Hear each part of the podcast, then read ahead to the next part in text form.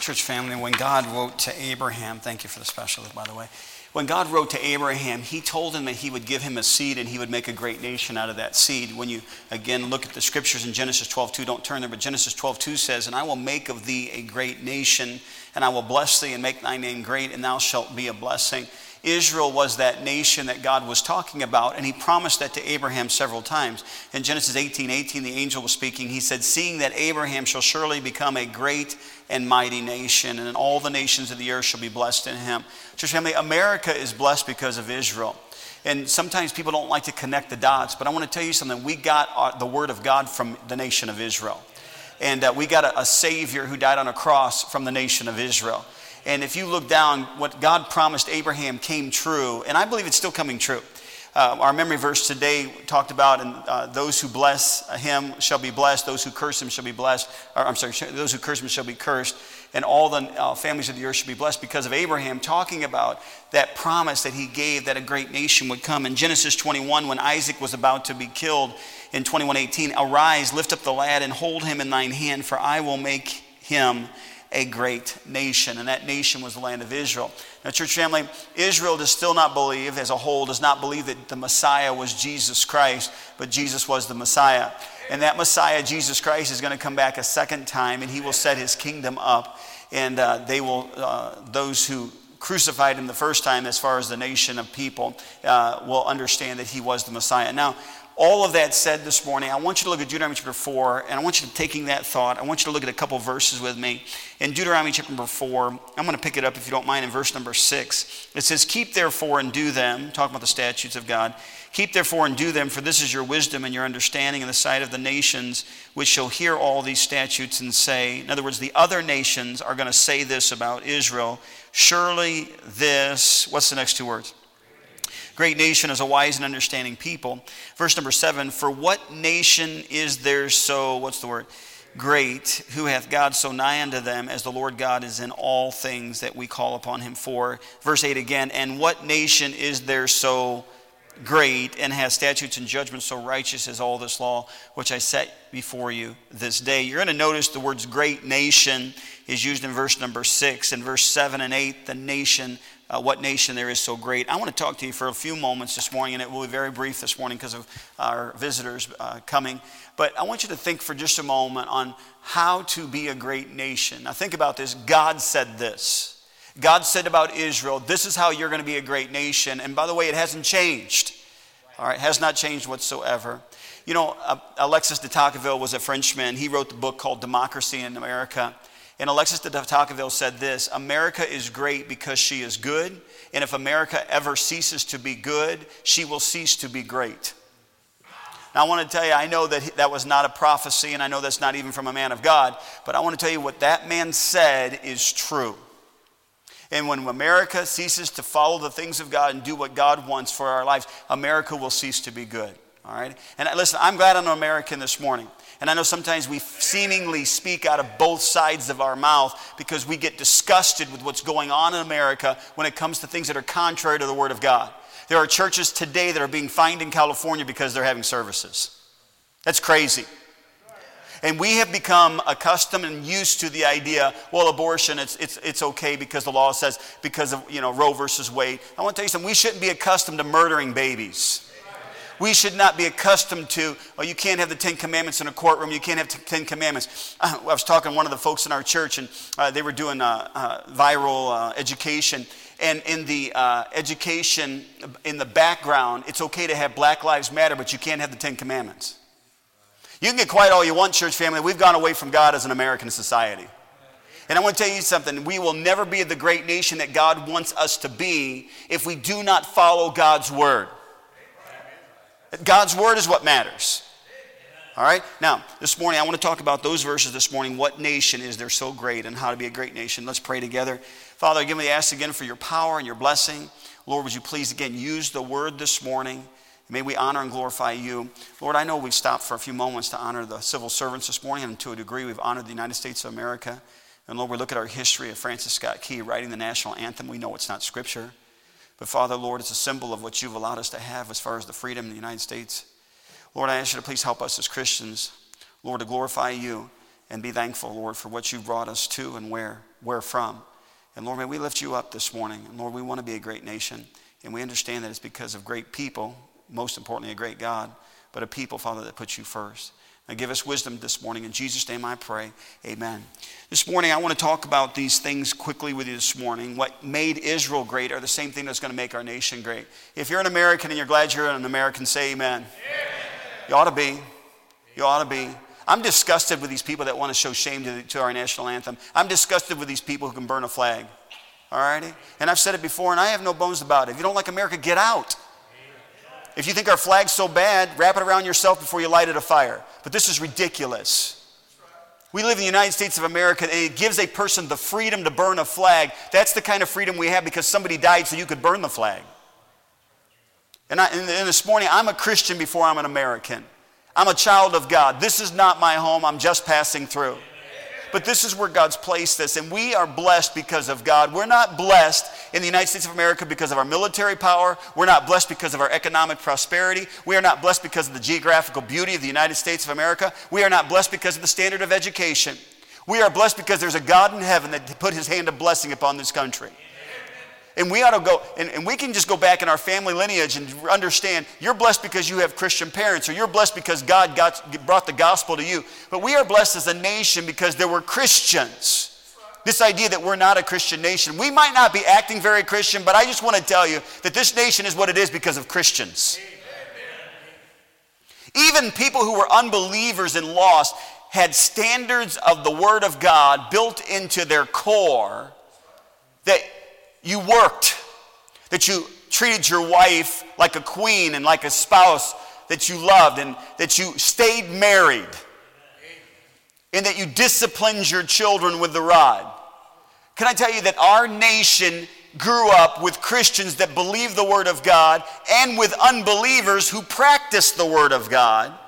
And now we're living in a society where we want to throw everything out the window and we want everybody to have their freedom. Now, church, really quickly, here's the thought this morning. If we're going to be a great nation, we got to go back to what makes a great nation. Look what he says here. There's only there's only just a couple here. Actually, there's three, but I want my, I might only get to two this morning. Here's what he says in verse number uh, six. It says in verse six, "Keep therefore and do them." Now, I'm going to have to back up verse five. Verse five, "Behold, I have taught you statutes and judgments, even as the Lord my God commanded me," Moses speaking here, "that ye should do so in the land whither ye go to possess it. Keep therefore and do them, for this is a, your wisdom and your understanding in the sight of the nations, which shall hear all these statutes and say, surely this great nation is a wise and understanding people." Now, I don't know if you see it or not this morning, but to me it's pretty clear in these verses here that Moses said, God's given you statutes and judgments, and those statutes and judgments is what's going to set you apart from everybody else. Young people, look at me this morning. Boys on the front, look at me this morning. This is so important. I can't get across how important this is. We're living in a day today that you can't have the Ten Commandments in a courtroom. We're living in a day that you can't pray and say the name of Jesus in a schoolroom. Can, can I tell you something? Our country has hurt you. Our country. We have unbelievers who are leading the country in a lot of areas and are allowing these laws to be set in place. And I just want to tell you what makes a nation great is the Word of God. It's his statutes and his judgments. And, I, and this morning, in verse number five, as well as in verse number six, you're going to find a two-letter word that's really important. It's called the word do.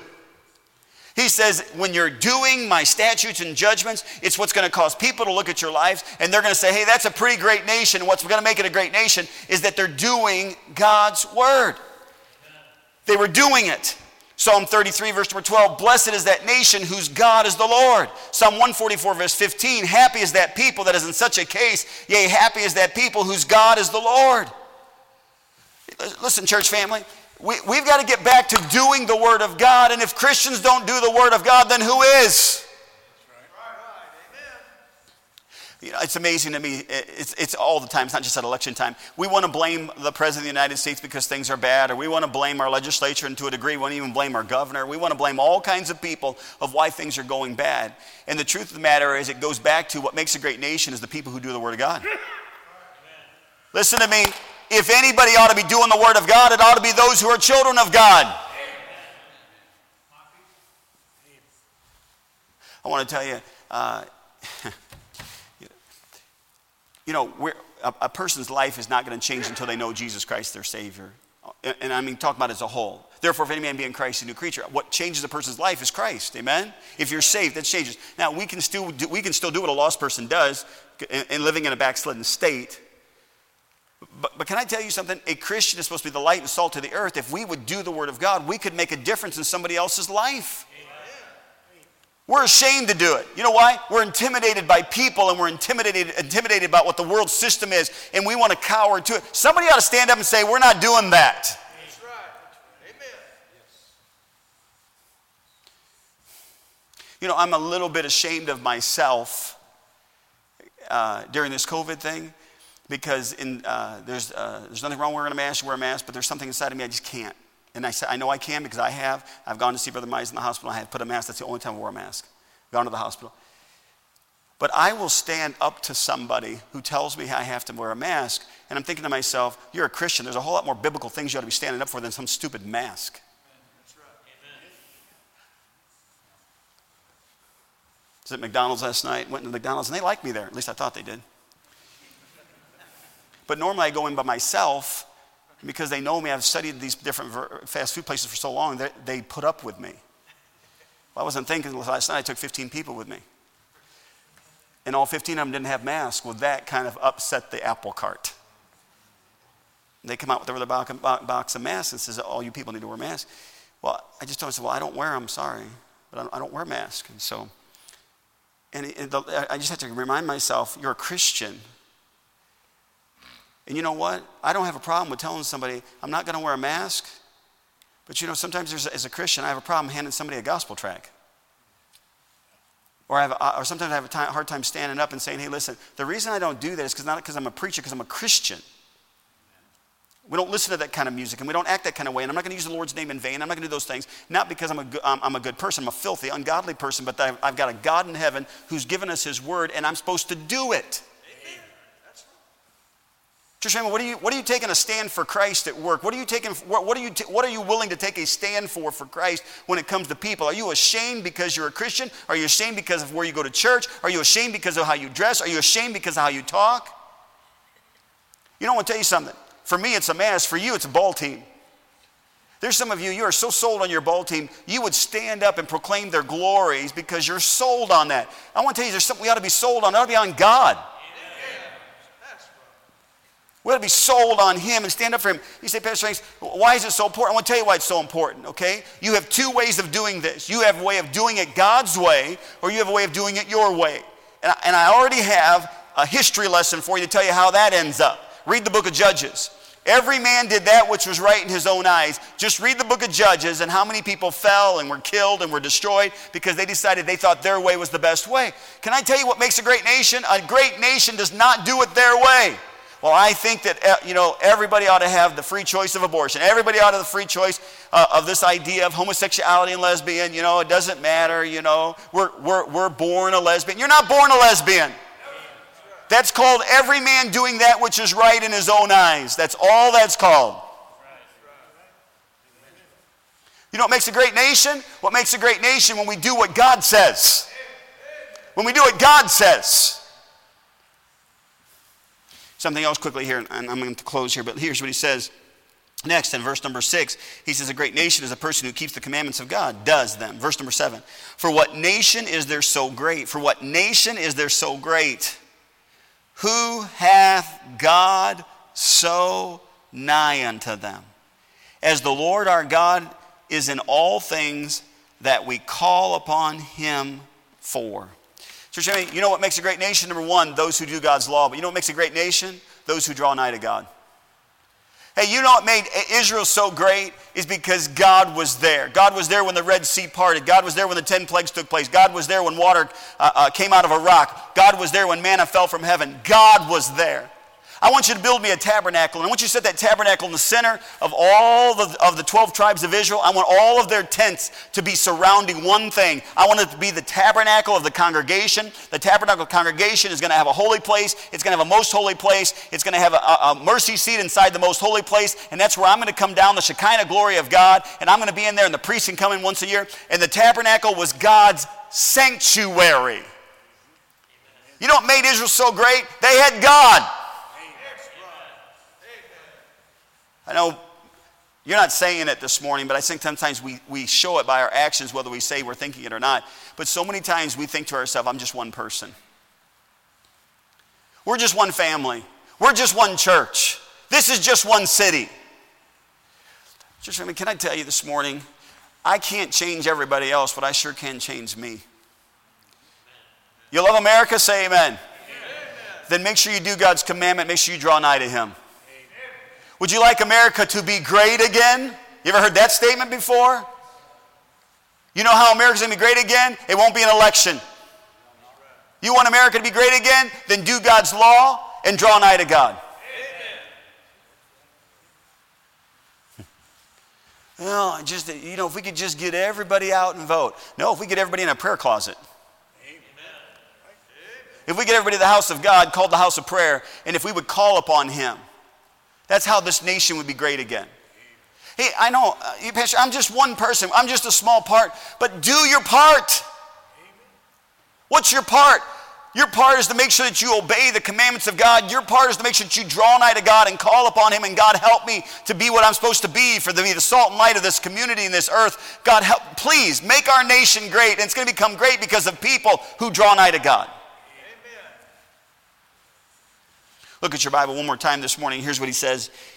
At the end of verse number six, he says, surely they're going to say this great nation is wise and understanding people. Verse number seven, for what nation is there so great who hath, who hath God so nigh unto them? Verse number eight, and what nation is there so great that hath statutes and judgments so righteous as all this law which I set before you this day? You know, when we use the word nation, the word nation is a collective. I'm done. Please don't turn me off this morning. I know this morning is just this, this, this, these few verses, but when we use the word nation, it's a collective word. The United States of America. It's a collective term.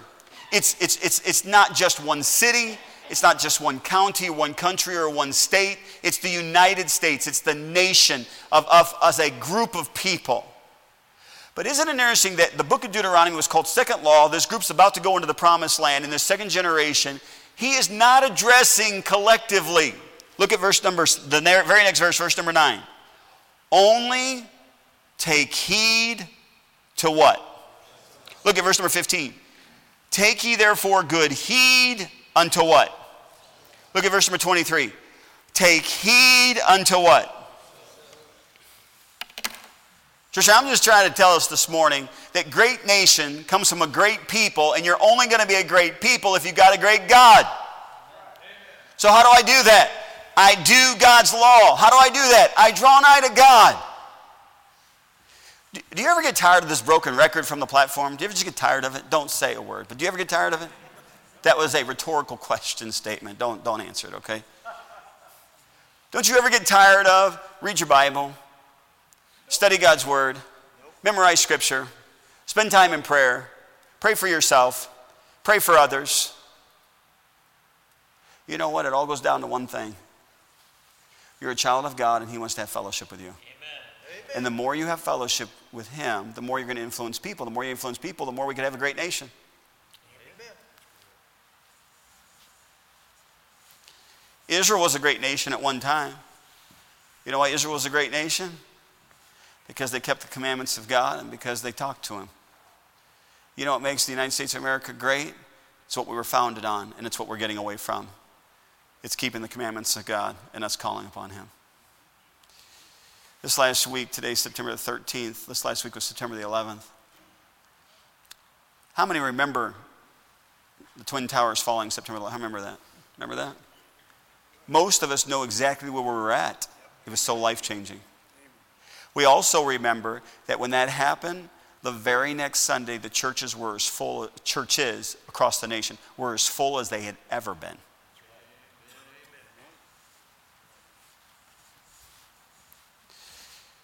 We don't need something drastic to happen for us to call upon God. What makes a great nation is a person who a person Christian continually doing the Word of God and continually calling upon God. Amen. He's a great God. I don't mind honoring the firemen up here. I don't mind honoring the, the medics outside, and I don't mind honoring the police. I think it's a wonderful thing. But our nation's not going to be great because of just civil servants. It'll be great because of Christians who draw nigh to Him. Amen. Are you having a walk with Him? Are you spending time with Him on a regular basis? That's what makes you part of a great nation. There's a bunch of people who aren't. Somebody needs to. Would you bow your head and close your eyes this morning?